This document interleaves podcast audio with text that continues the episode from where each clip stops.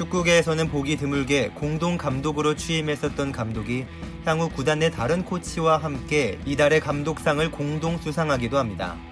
리그와 챔피언스 리그를 제외한 모든 대회에서 우승해 미니 트래블이라는 기록도 세웠고 이피엘에서 처음으로 준우승도 차지하며 재기의 신호탄을 알렸던 제라르 울리에의 리버풀 이야기입니다. 팔십 년대 축구로 유럽을 지배했다는 자부심을 가져온 리버풀 팬들에게 천구백구십 년대는 암울한 시기였습니다. 팬들이 자랑하던 두 감독 조 페이건과 케니 달글리시가 각각 헤이젤 참사, 힐스보로 참사의 충격으로 사임한 이후 리버풀은 내리막길을 걷기 시작합니다.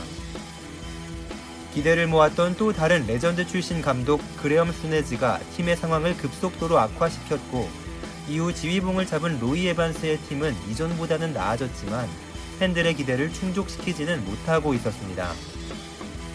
로비 파울러, 스티브 맥마나만, 제이미 레드납, 마이클 오웬 등의 스타 선수들을 보유하고 있었음에도 팀의 성적은 삼, 사위 이하를 왔다 갔다 할 뿐 컵대회 우승과도 거리가 멀었습니다.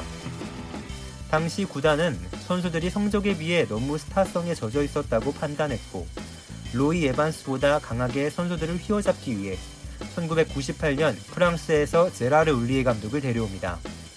리버풀에서 영국 연방과 아일랜드 출신이 아닌 첫 감독이었는데 리버풀은 당시 팀을 재건하기 위해 노력해온 에반스 감독을 경질하는 것에 부담을 느꼈는지 두 감독의 공동 감독이라는 축구에서는 보기 드문 케이스의 결정을 내리게 됩니다. 물론 사공이 많으면 배가 산으로 간다고 두 감독 체제는 좋지 못한 퍼포먼스를 보였고 리그 개막이 삼 개월도 안 된 십일월 레스터시티와 더비 카운티에 이 연패를 당한 후 로이 에반스 감독이 사임하면서 본격적인 울리에호가 출항하게 됩니다. 울리에 감독은 단독 감독을 맡자마자 팀의 역사가 될 선수 스티븐 제라드를 일군에 데뷔시키는 등 당시 겉멋에 찌든 선수들을 하나 둘씩 이적시키면서 자신만의 팀을 꾸려나갔습니다. 이 과정에서 팀 내 간판 스타였던 스티브 맥마나만이 자유계약으로 레알 마드리드로 이적하면서 팬들은 멘붕에 빠지기도 했습니다. 이때까지만 해도 주축 선수를 뺏긴다는 것에 익숙하지 않았던 리버풀 팬들. 이 이적을 시작으로 앞으로 수많은 스타 선수들을 뺏기게 될 것이라는 것을 이때는 예상하지 못했을 겁니다. 어쨌든 울리에 감독은 사미피아, 에메레스키, 니트마하만, 블라디미르 스미체르, 스테판 앙쇼 등 자신의 팀에서 주축이 될 선수들을 성공적으로 영입했고 이 선수들은 울리에 감독의 삼 년 차인 공공공일 시즌 트로피를 기다렸던 팬들을 만족시킬 활약들을 펼칩니다. 이월에 리그컵에서 버밍엄을 상대로 우승하였으며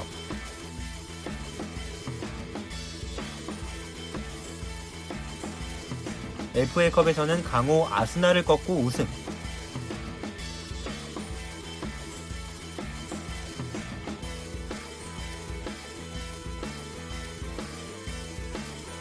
유에파컵에서는 로마, 포르투, 바르셀로나 등 명문 구단들을 연달아 격파한 후 알라베스를 쓰러뜨리고 우승하며 그 유명한 미니 트래블을 달성합니다.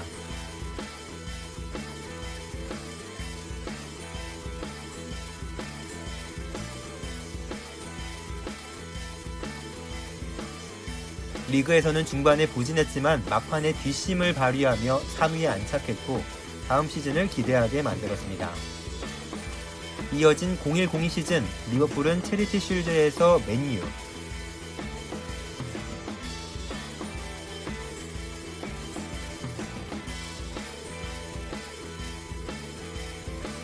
유럽 슈퍼컵에서 바이에른 뮌헨을 각각 꺾고 두 개의 트로피와 함께 시즌을 시작했습니다. 덕분에 리버풀은 이천일 년 이월부터 팔월까지 육 개월 동안 트로피 다섯 개라는 기록을 보유하게 되었습니다. 물론 가장 중요했던 리그나 챔스 우승이 없었기에 라이벌 팬들에게는 평가절하되고 있지만 충분히 의미 있는 기록이 아닐 수 없습니다. 새 시즌이 시작된 지 얼마 안 된 시월 제라르 울리에 감독이 경기 도중 심장 발작이 일어나 병원에 후송되는 일이 일어났습니다. 충격적인 일이었지만 리버풀은 수석 코치였던 레전드 필 톰슨이 팀을 잘 수습해 이끌었고 당시 감독 은퇴까지 고려했던 울리에는 복귀해서 필 톰슨과 함께 시즌을 잘 마무리했고 이천이년 삼월에는 톰슨 코치와 함께 이달의 감독상을 공동으로 수상하는 진풍경도 연출했습니다. 공일공이 시즌에 리버풀은 추가 우승컵을 따내지는 못했지만 리그 마지막 십오 경기에서 십삼승 일무 일패의 강력함으로 첫 이피엘 준우승을 차지했으며 무려 십칠년 만에 복귀한 챔피언스 리그에서 사강이라는 인상적인 성과를 거두면서 강력한 리버풀이 돌아왔음을 알렸습니다. 이렇게 리버풀은 달라진 모습을 보여줬습니다만 당시엔 다음 시즌 무패 우승을 차지할 아스날, 트래블 한지 얼마 안 된 퍼거슨의 맨유가 있었고 심지어는 로만 아브라이모비치가 첼시 구단주로 취임하면서 리버풀이 어깨를 넓게 필 공간은 부족해졌습니다.